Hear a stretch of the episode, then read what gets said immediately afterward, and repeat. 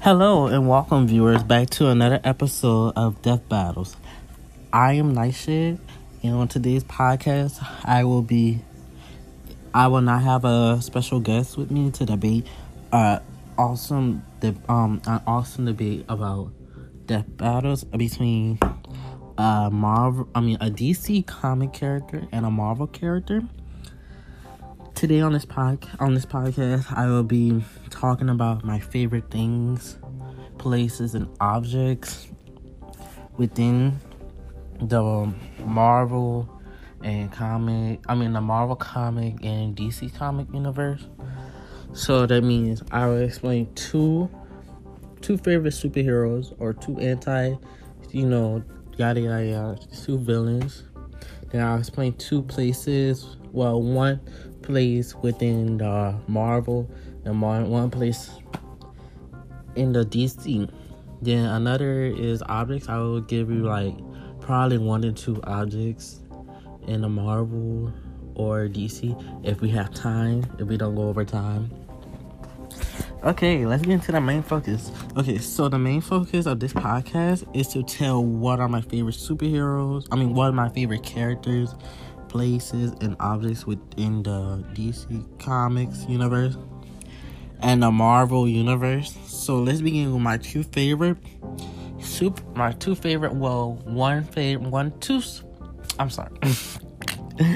heroes. One is an anti-hero and one is a very prominent superhero. Let's start with my favorite, Raven, the empathetic half-demon sorceress who fights with her mind to stay good with her. Now, Raven, she's a prime example of me.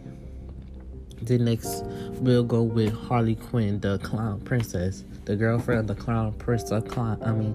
The clown prince of crime. Yes. So, let me start. So, Raven is a prime example of me.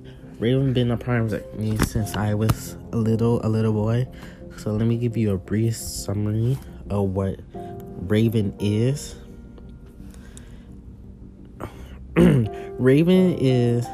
Raven or Rachel Roth has been a prominent member of the Teen Titans. Raven is a teleempathetic. She can teleport and send out her soul self. Her soul self is a description of her demonic desires.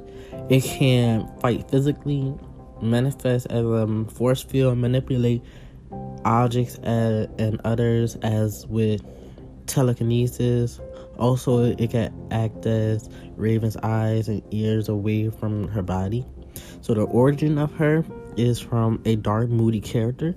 Raven is the half-breed daughter of a human mother named Angela Rolfe, also known as Arella, and the Dark Overlord Emperor Trigon. Emperor Trigon. Raven was born and raised in a Pacific reality called Azarath. So let me tell you, Azarath was an interdimensional realm that exists between the planes of non-reality. It was once a paradise with blue-green skies and crimson clouds. The streets were paved in solid marble, and the buildings were ascended with columns of pure gold. So, after serving as the spiritual leader of After Arella served as the spiritual leader of Azarath for more than 200 years, she died, and it was transferred into Azor. And when he died, her title is her name, were passed along to her own daughter, who in turn shepherded the people of Azarath for an additional 300 years. So that's where Raven was born, because Arella was trying to commit suicide because Trigon, the all-powerful Trigon, raped her in a satanic cult, which is the cult was called the Church of Blood. So that's let me give you a brief description of her powers. So she got astral projection, which is through the use of her soul self. She has soul self, as we all know. Empathy. She could psychic ability of empathy, the power to absorb emotions anywhere or feel other people's emotions. Emotion negation. She can make the user feel numb when it comes to emotionally. When it comes to emotion, empathetic healing, telekinesis, teleportation, flight. With this flight came with her new body. So Raven has died, I think, 3 times, and she been resurrected as her soul self. Because the soul self lives on forever. So as her soul self is gone, then she's gone. Then you have her form of power, which is force emotion, limited precognition, then illusion casting, then her ability, she has meditation to keep it with her soul self. Then she has martial arts. She's been able to defend all her own 6 other brothers, which they call the Deadly Six, like the Deadly Six Sin, I mean the Deadly Seven Sin. That's what that is. Then there's those. Then Raven is like the sin of pride, the good sin at least. Then she has her equipment. She has a chakra. The chakra helps her to control her darker passions of her soul self. So that's a brief summary of what she is as my favorite, because I'm empathetic, but at the same time I can't show the emotions because of a mental disorder I have, whereas she can't feel emotions, because if she let her emotions go, then her powers would go wild and out of control, and she would give into, let's say, her father's desires of what he really wanted her to be.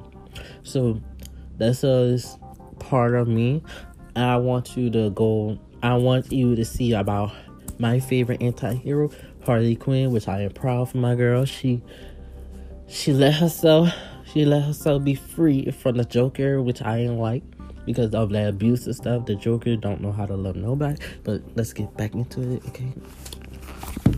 Okay, Harley Quinn, known as Harleen Quinzel, is the former girlfriend and sidekick to the Joker, a criminal psychologist turned flamboyant criminal menace. While her intentions are typically good,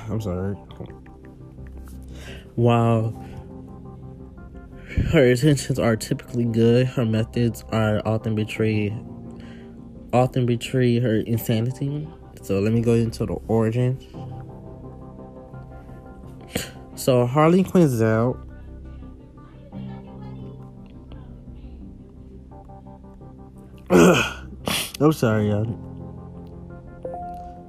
So Harley Quinzel was born in Brooklyn, New York, the oldest of four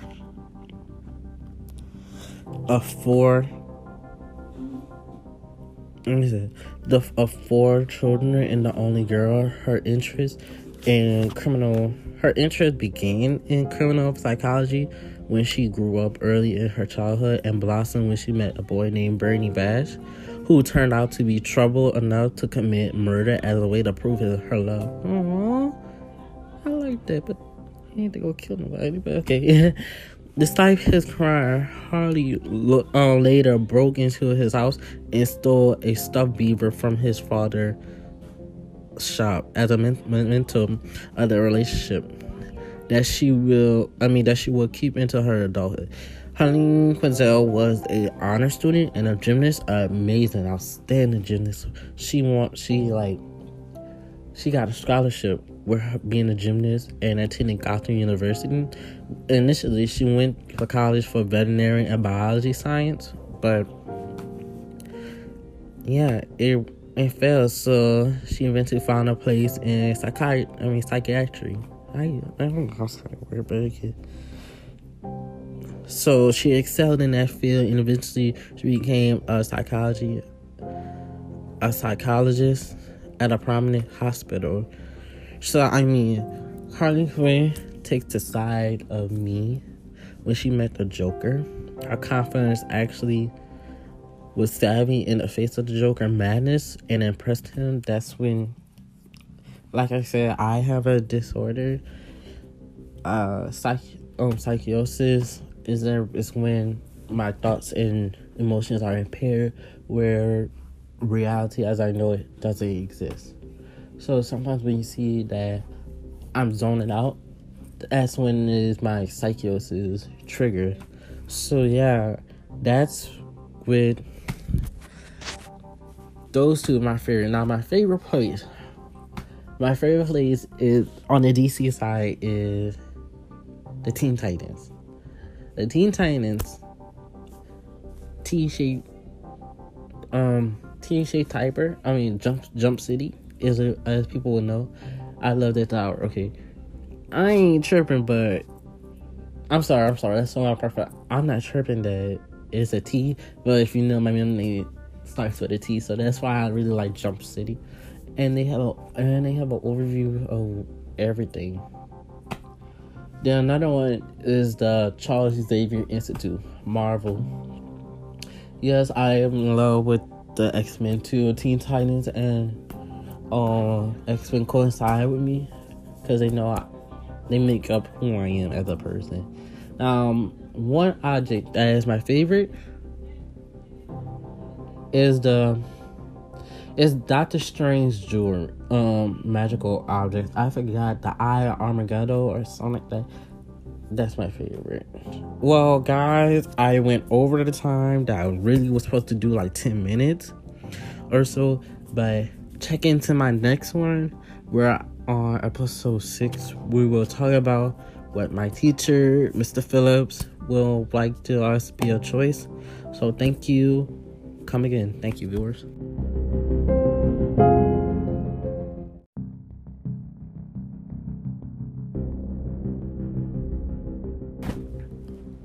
Hello, and welcome back, viewers, to another episode of Death Battles. I'm Nightshade, and today, in today's podcast episode, I will not be I will not be having a special guest with any one of my friends or family members to debate a death battle between a DC comic character and a Marvel character. Today's podcast episode will be about the reviews on cartoon death battles. Both positive and negative comments from viewers of other death battle episodes. So let me explain what these negative reviews and positive reviews will be about. I mean, the main focus too.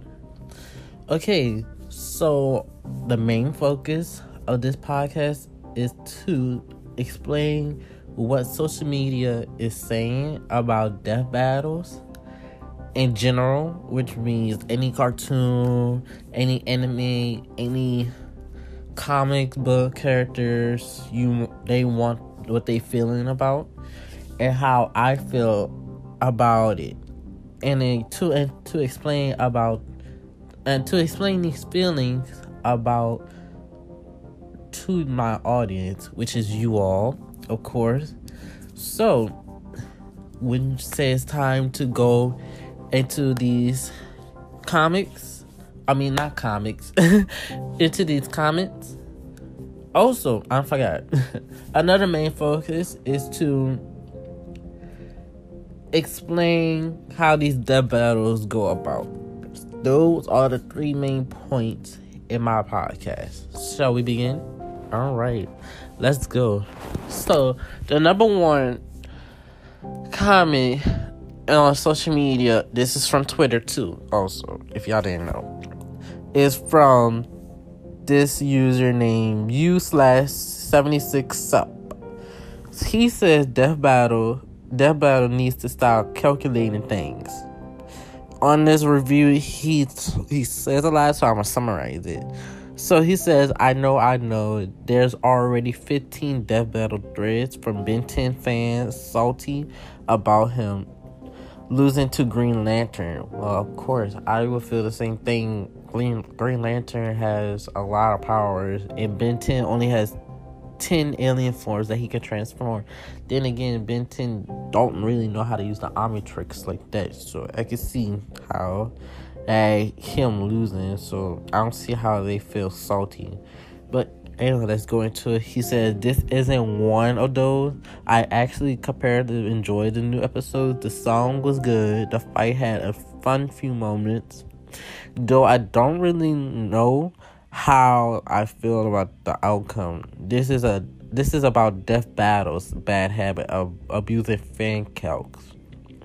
Just to get out of the way, I think some fan calcs can be considered reasonable and valid, but the way Death Battles calcs things just seems wanking. Like just using the little animation of Mario kicking away a castle to determine his strength. First of all, the castle and Mario were obviously on different scales. Secondly, how is there any way you can actually determine the weight of an entire castle from a Mario level's background? And thirdly, the scene was obviously meant to be humorous. They showed a version of it from a Mario MAGA, my bad. Sorry, MAGA is a little thing that's different. Or whatever. And it clearly showed him kicking a little tower size castle away, but they tried to use as evidence towards their calc despite that. Okay. This isn't long, so alright, so TL Death Battles have gone full versus battles wiki. Oh, I'm sorry, wrong thing. Oh, and another thing, Death Battles need to quit doing those animations with Wiz and Boomstick. They're just ugly and plain and simple. Wiz hair looks like the tip of... Let's go to the next one. Alright, another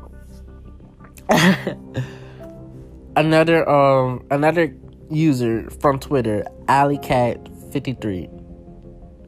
Oh, and another thing, Death Battle needs to quit. Oh, it's the same thing. Okay, here the underscore iridescent fan counts aren't bad inherently. It's just when their results don't match what consistent or what could be considered natural for the characters. Shazam punching the force of dozens of supernovas isn't really supported when he fights planetary level people.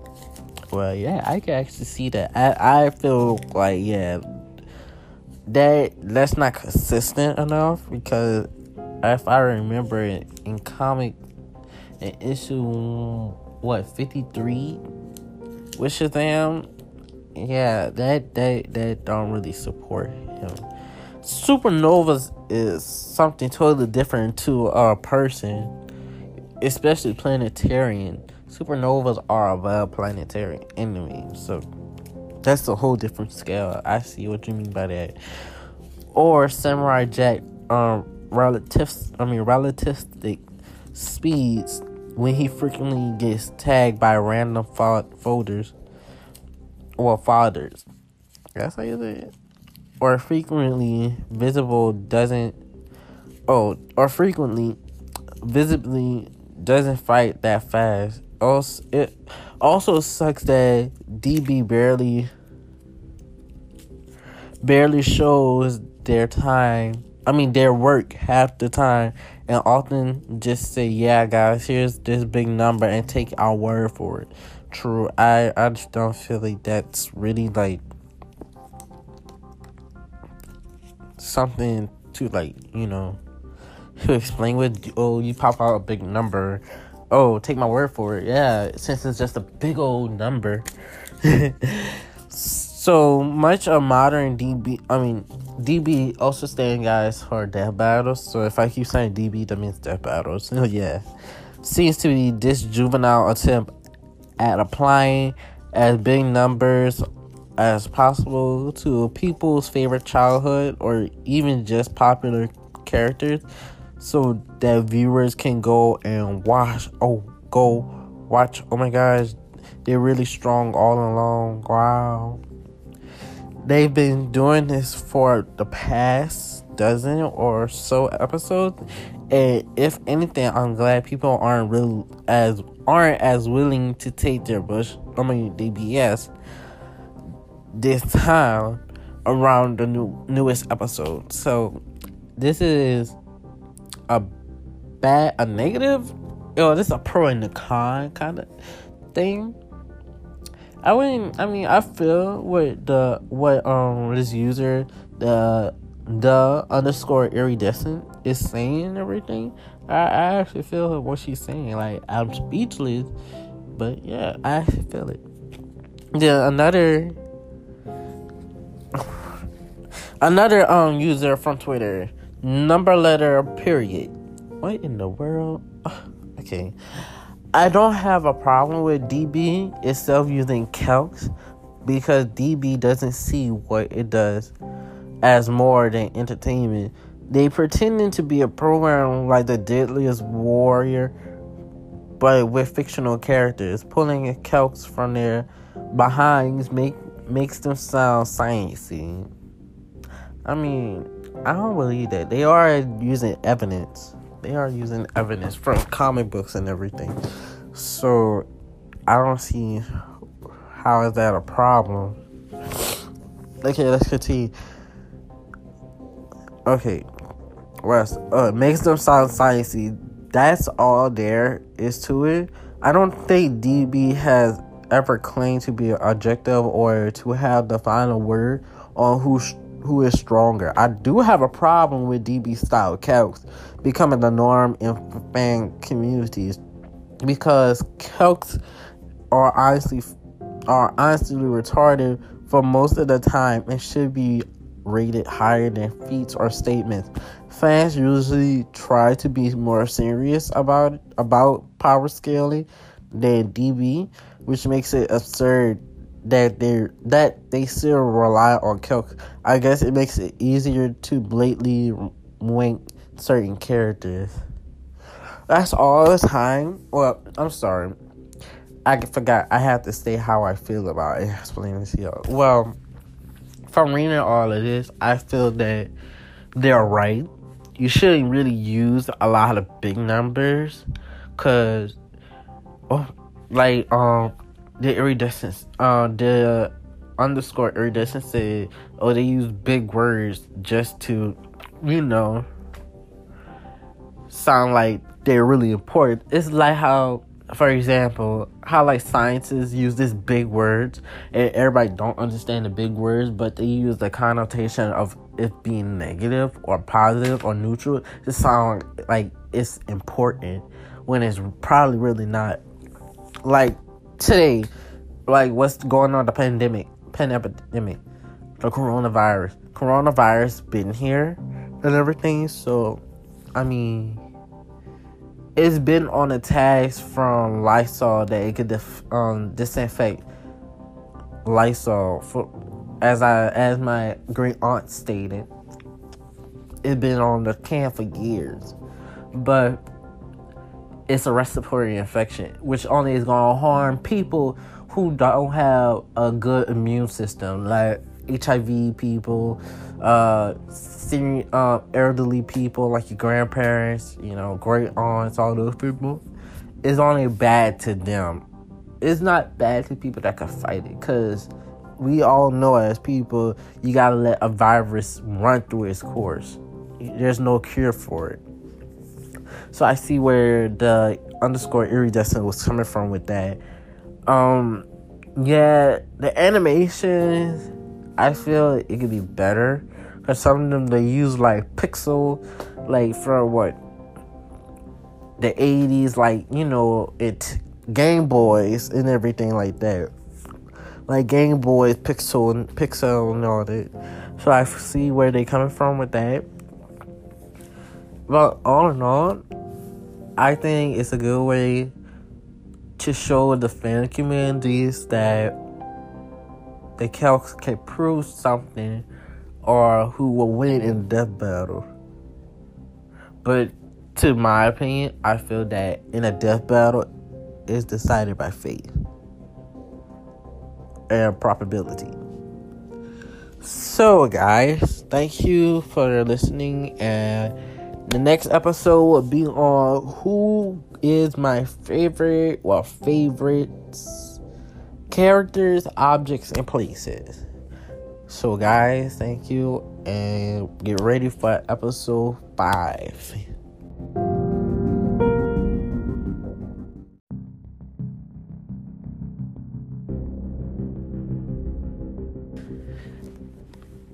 Hello and welcome back, viewers, to another episode of Death Battles. I'm Nightshade, and today on this episode, I will not have a special guest to debate Death Battle with me, with a DC comic character and a Marvel comic character. But today on this podcast episode, I will be explaining who will win in a death battle between the fourth dimensional awareness character Deadpool. Marvel, this is a Marvel character, as we all know Deadpool.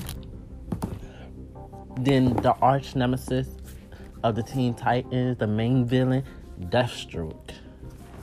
As once again, I'm Nightshade, and I will not have a special guest. I will be debating it by myself. So please bear with me for any discrepancies or anything like that. So let's begin, shall we? All right. So we have first Deadpool. So Deadpool,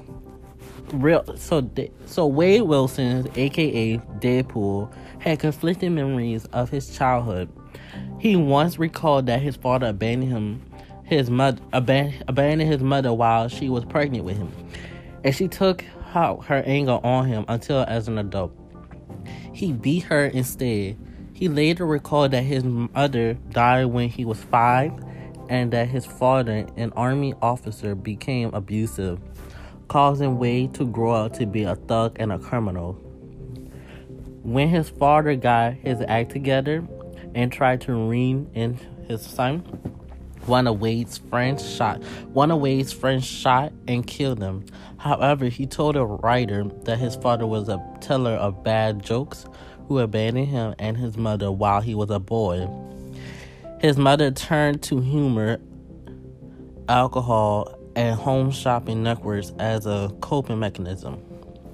He believed that he ran away from home so that his mother wouldn't need to spend what little money she had left on him. However, it was eventually revealed that his parents were still together, living in Canada, and had kept Wade's room as he had left it. But Wade himself did not recognize the house, his parents, or his room when he returned there as an adult. After leaving home, he appears to join the U.S. Army Special Forces, but despite his superior skills, he was drummed out for not following orders that conflicted with his moral code. After a failed suicide attempt just before his 19th birthday, Wade was invited to join a group of CIA-sponsored machinery assassins. Thanks to his military record, assured that his targets will all deserve death. Little is known of Wilson's subsequent activities with this group. At one point, he was active in Morocco, where he romanced a woman named Francine. When this relationship soured, he traveled throughout Asia and was hired in Japan by a criminal lord, the Boss, to infiltrate a sumo wrestling ring owned by a rival criminal, the Oyakata.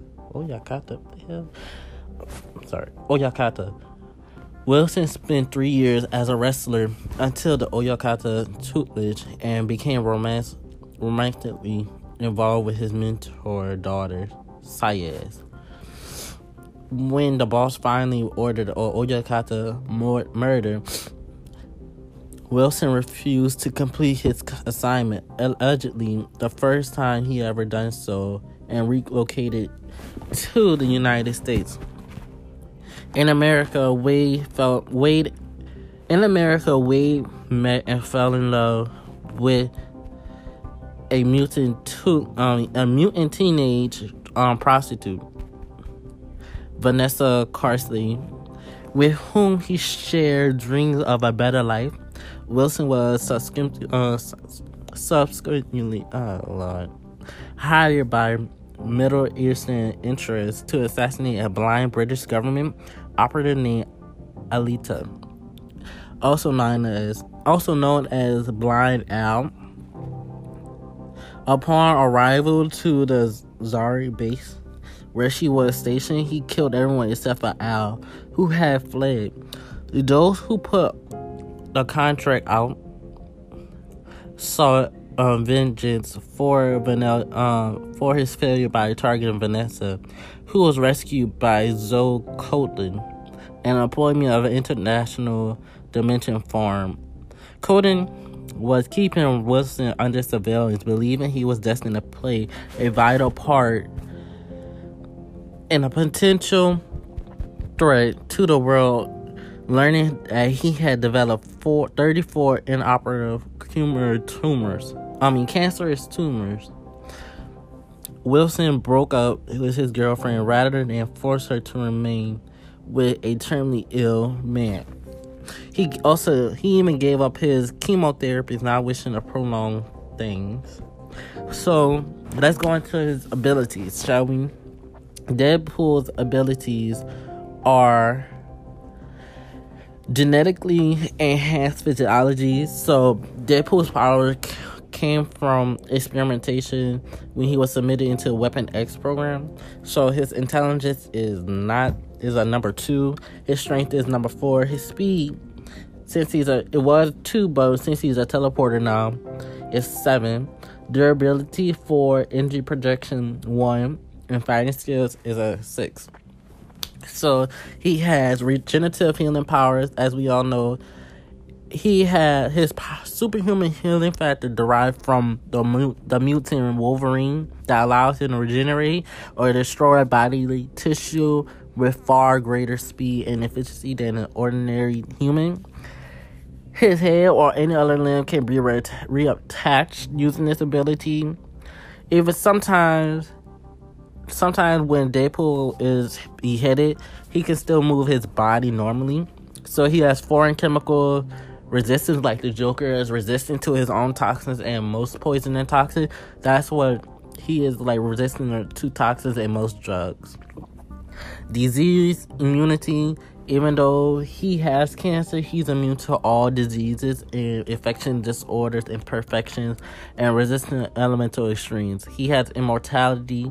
They say in comic book issue 111, his lifespan is extended to such a degree that an alternate reality version of him was alive and still in business as Deadpool 800 years into the future. He was also cursed with immortality by T-Ray on behalf of Thanos in order to keep him away from death. He has telepathic immunity. That means he's psychically blocked. Nobody can reach into his mind. He has possession resistance, so I mean like mind control and everything. He can't be possessed by mind control. He has superhuman strength, peak human speed, superhuman stamina, superhuman agility, superhuman reflexes, superhuman durability. As for former powers, he used to have a cybernetic arm. For ability, he's a martial artist, mass assassin, multilingual, medium awareness, unpredictability. As we all know, for his weakness, he has mental disorders. He's annoying. Cure for cancer, which is his healing factor. That's his cure for cancer. He has a fear for crows and a mystical curse, but that was a formal thing. All right, as we know, combatant number one. Let's go on to combatant number two, shall we? Slade Wilson, aka Deathstroke, is an elite mercenary, commonly considered the world's greatest and deadliest assassin. The only contract he ever failed to fulfill was against the Teen Titans. He considered the role of Deathstroke a job, not a reflection of who he is. Most of the rumors about him are true, and he doesn't mind because he loves his job. As far as he's concerned, Slade Wilson is a good man and an adventurer. So his early life, when Slade was 17, he joined the U.S. Army and proved to be an exceptional soldier, earning decorations for valor in combat. After this, he was selected for the covert operation unit Team 7, like Naruto. Let me get on track. 5 years before taking the name Deathstroke, Slade operated with Team 7, a team created to secure the Majestic Project, a plan to control future metahumans threats. During one mission, Slade was severely injured and had to go under an operation that enhanced his physical abilities, making him a superhuman. After the termination of Team 7, he began to operate under the Deathstroke identity as a mercenary for hire, eventually known as the world's greatest, deadliest assassin. So let's go on to his abilities. So he has enhanced brain activity. So Slade volunteered for an experimental procedure that activates a dormant metagene, which involved his brain. This greatly enhanced Slade's mental capacity, as well allows him to access his brain functions on a cellular level, granting him enhanced physical attributes, and he is capable of using 90% of his brain. He has accelerated healing, but it's not powerful as to like Deathstroke. Decelerate aging. Due to this ability, Slade is 57 years old, but appears to be 35 in the face. I wish I could have some of that. I ain't gonna be young forever. Toxic immunity, enhanced senses, enhanced hearing, enhanced smell. So, like Kakashi, you know, he could smell the blood. He could smell blood and all that. Ugh.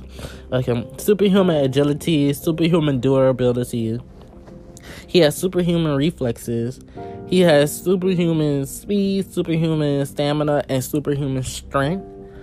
For his former powers, he used to have the Speed Force, but that was only from his icon suit that siphoned the Speed Force energy from Kid Flash.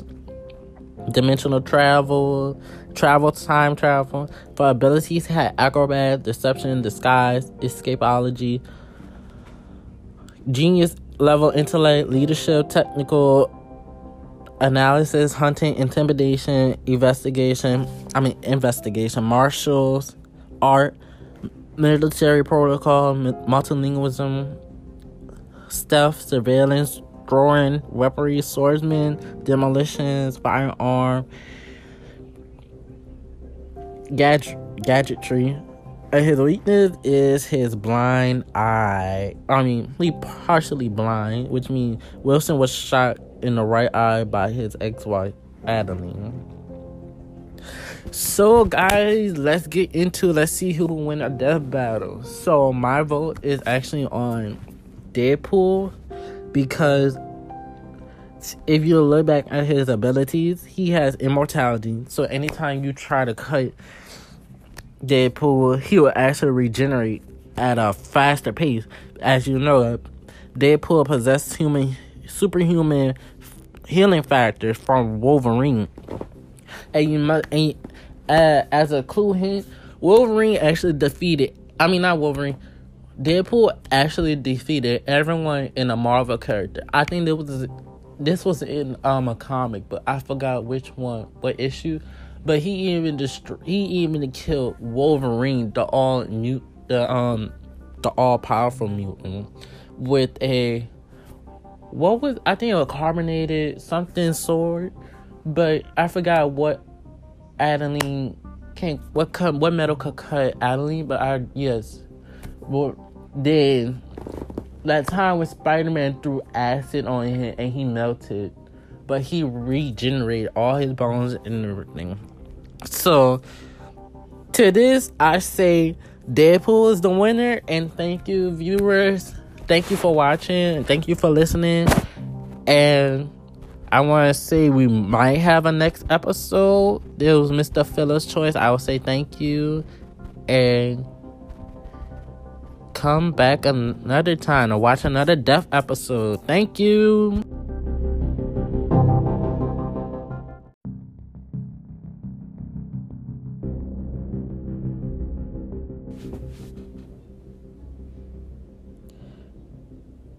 Hello, and welcome back to another episode of Nightshade's Death Battles. I'm Nightshade, and today's podcast, I will not have no special guests with me due to a pandemic outbreak to debate who will win in a death battle between a DC comic universe character and a Marvel comic universe character, which I am mad about because I wanted to do two special anti-heroes that I really enjoy to do a death battle with my favorite special guest, the King Shark. But let's get back into our main focus of this podcast episode. On today's death battle episode, the main focus will be about who from DC universe and who from Marvel universe have the most interesting, deepest backstory, and why would what they went through in their backstory help them in a death battle. But for this main focus, I'm gonna do a little twist to it, so I'm gonna switch it up a little bit. So for this focus, I will discuss two superheroes from DC Universe and one superhero for Marvel, because I don't really know Marvel like that. I only know DC. The only people I really know is X Men, and X Men don't really have deepest backstory, so the only time they have a deep backstory is when they all together. And I am doing superheroes, I'm not doing an affiliated group. So yes, now this should be fun. Shall we begin? Now for DC, the first superhero I think that we have is the best, deepest, and most interesting complex backstory is John Constantine, aka Constantine. Constantine is an occult detective from Liverpool, England. His violent and antisocial attitude makes him a formidable anti-hero, and he's known for doing whatever it takes to get the job done. So Constantine was born in Liverpool, England.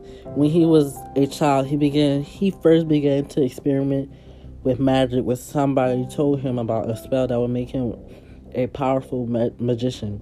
However, the person didn't tell him that the spell required a sacrifice, and while performing it, his family home got caught fire and killed his mother and father.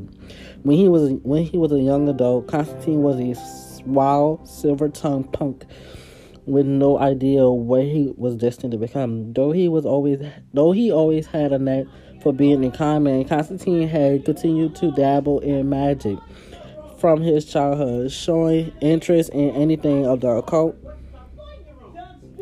but never getting serious enough for it to be anything than a hobby.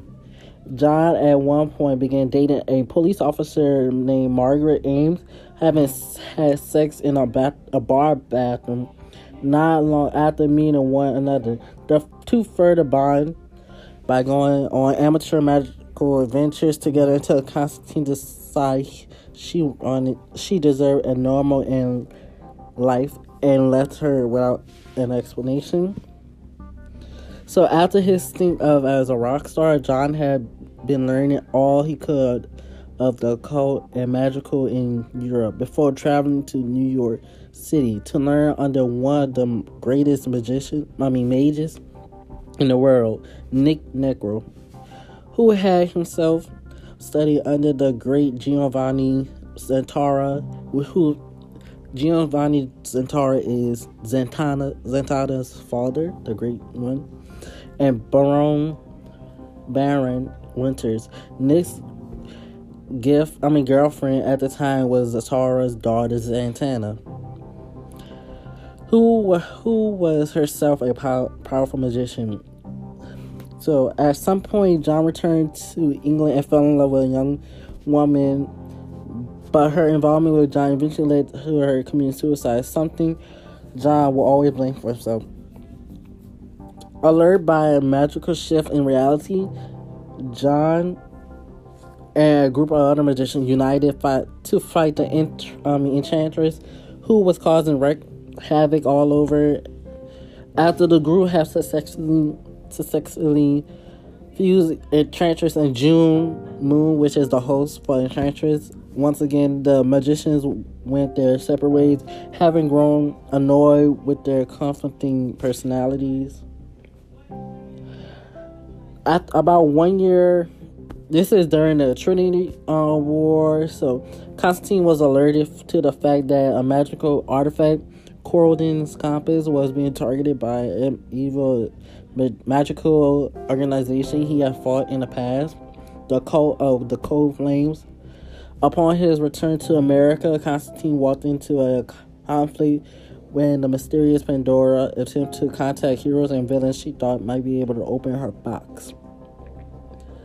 So, for his powers, Constantine has magic. He's a highly skilled sorcerer, having been practicing magic since he was a teen. He quickly mastered all the magic that Europe had to offer and went to America to train under Nick Necro, a notable magician. So, his magics include astral projection, chlorokinesis, which is controlling plants like poison ivy, cosmic awareness, demon summoning. He's capable of summoning demonic entities through various spells, dimensional travel, divination, disintegration. He used magic to incinerate occultists. Electrokinesis, that means he could project bolts of electricity with magic. Energy construction, creation, energy projection, exorcism, illusion casting, invisibility, magical senses, mind controlling, necromancy, pyrokinesis, that means I control fire. Sigil magic is when you have powerful symbols like a Wiccan, which is the pentagram, the star pentagram. That is a sigil for protection, so they'll use that. And he claims that it's powerful enough to kill a god.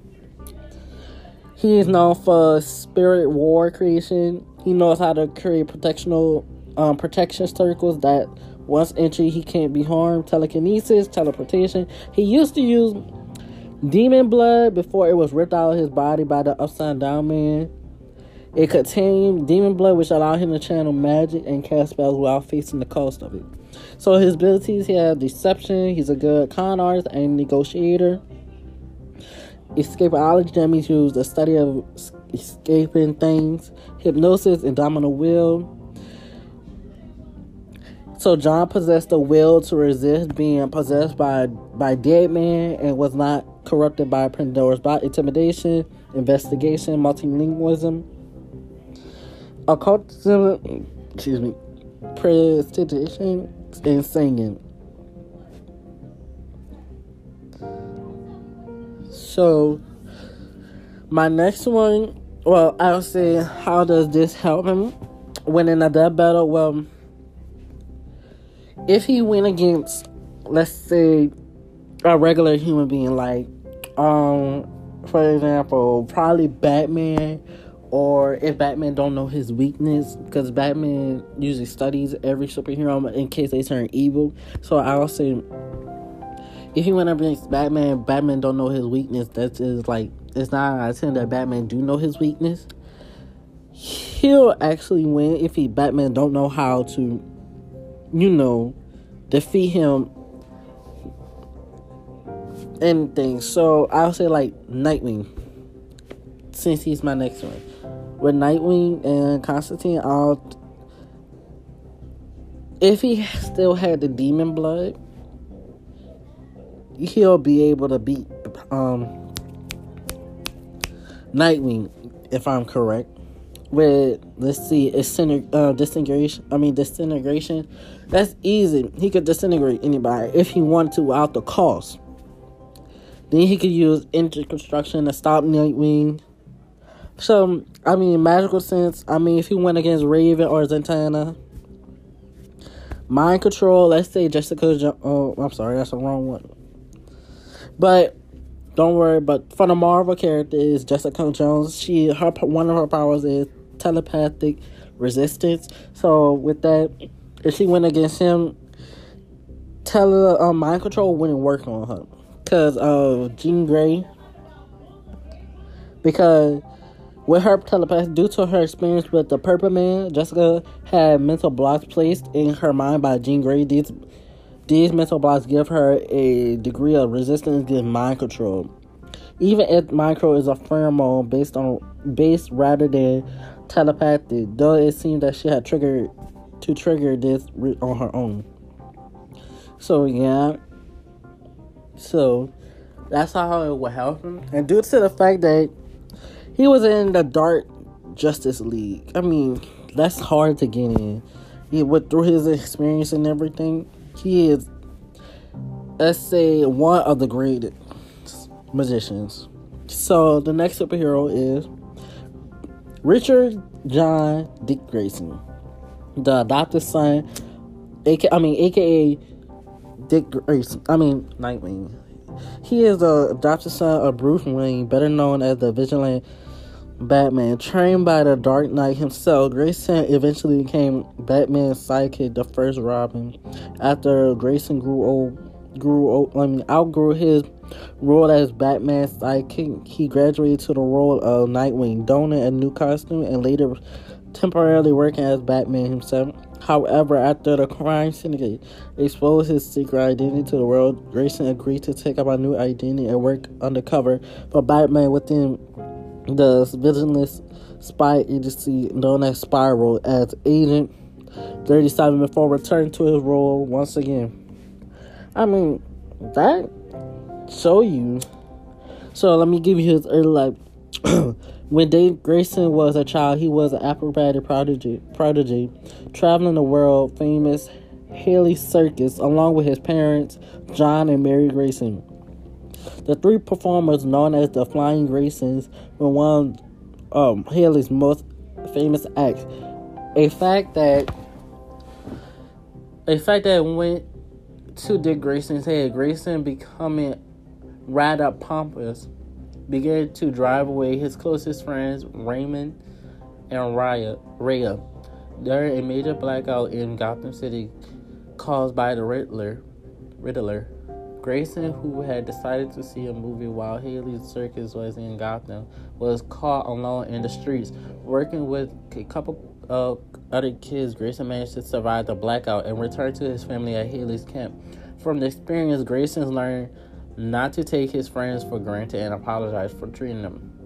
At the age of 16, Dick Grayson's parents were eventually killed by the mobster Tony Zuko on his mother's birthday, leaving the acrobat an orphan.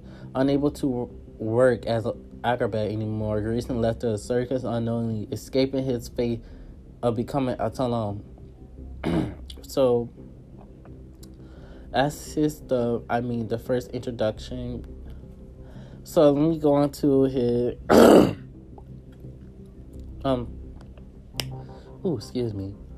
powers and abilities. So he used to have powers. So during his time as an agent of Spiral, Richard received various implants to better aid him in the field when he was on his missions. So these were shut down after he left Spiral, so that includes hypnosis, identity protection. His ability was peak human conditions through years of intensive and extensive training. Acrobatics, espionage, genius intellect, tactical analysis, disguise.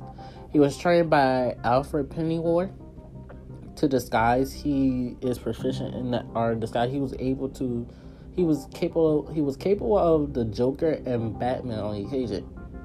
He's an expert escape artist. He does turf. He is a world-class detective.